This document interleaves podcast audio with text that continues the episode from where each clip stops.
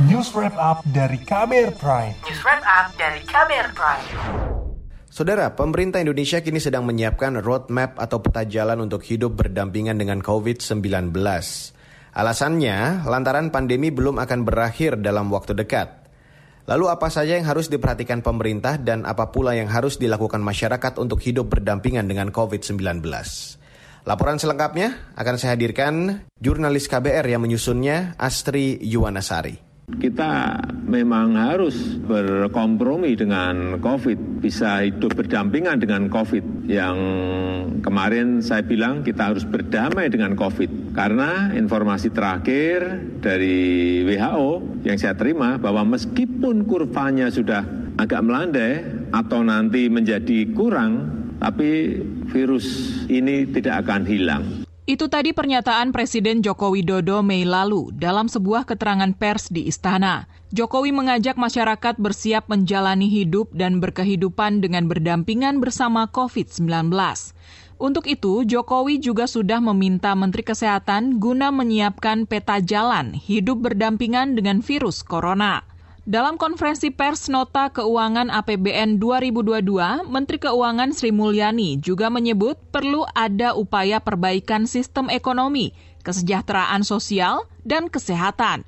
Semua itu untuk menghadapi fase endemi COVID-19 yang diperkirakan akan terjadi pada tahun depan. Kita mungkin melihat di 2022 adalah suatu masa di mana pandemi mungkin akan menjadi endemi. Jadi sekarang ini disiapkan langkah-langkah bagaimana Indonesia melakukan adjustment terhadap pandemi menuju endemi. Ini sesuai dengan pandangan dari berbagai para ilmuwan mengenai kemungkinan future dari pandemi ini. Sementara itu, juru bicara Satuan Tugas Penanganan COVID-19 Wiku Adhisa Smito juga mengatakan virus corona akan tetap hidup bersama dengan seluruh masyarakat sebagai sebuah endemi. Wiku menjelaskan endemi bisa diartikan sebagai sebuah situasi ketika kondisi kasus COVID-19 lebih terkendali. Pernyataan Wiku didasari pada prediksi pandemi COVID-19 dari survei yang dilakukan terhadap 100 ahli imunologi, virologi, dan peneliti penyakit menular.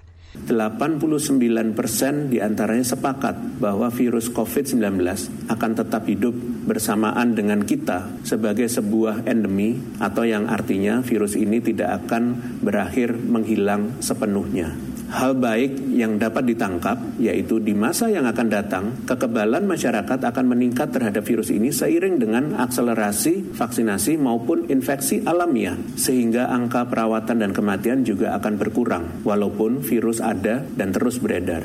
Meski begitu, Wiku mengingatkan agar masyarakat dan pemerintah tak boleh lengah, sekaligus untuk tetap dalam koridor menanggulangi pandemi COVID-19. Oleh karena itu, target terdekat kita yang tercemin dalam peta jalan berbagai upaya pemerintah dan masyarakat ke depan, yaitu berupaya sebaik mungkin mengeliminasi COVID-19.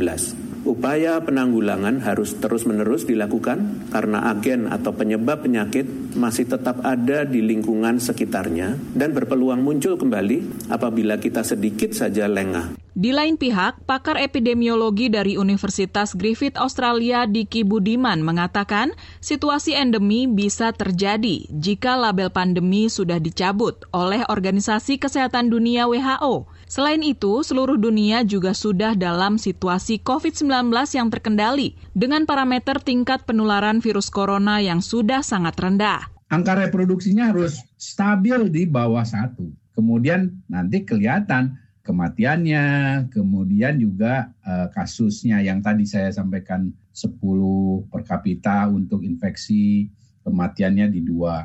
Nah itu dari data yang ada ini ada negara atau mungkin wilayah kalau di Australia ya state yang sudah misalnya di Queensland dia sudah terpenuhi tapi nggak bisa. Kalau misalnya dia oh saya udah endemi terus dibuka sama dia.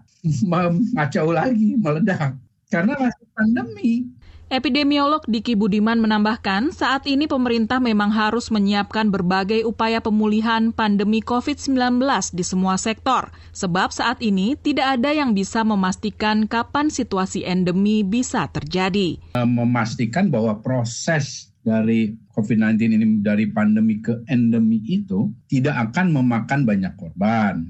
Juga tidak akan menimbulkan banyak dampak terhadap semua sektor, bukan hanya kesehatan, tapi juga ya sosial dan juga ekonomi. Jadi juga mendorong eh, layanan publik tetap terjadi. Itu menjadi kewajiban semua pemerintahan setiap level dari pusat sampai daerah. Demikian laporan khas KBR, saya Astri Yuwanasari.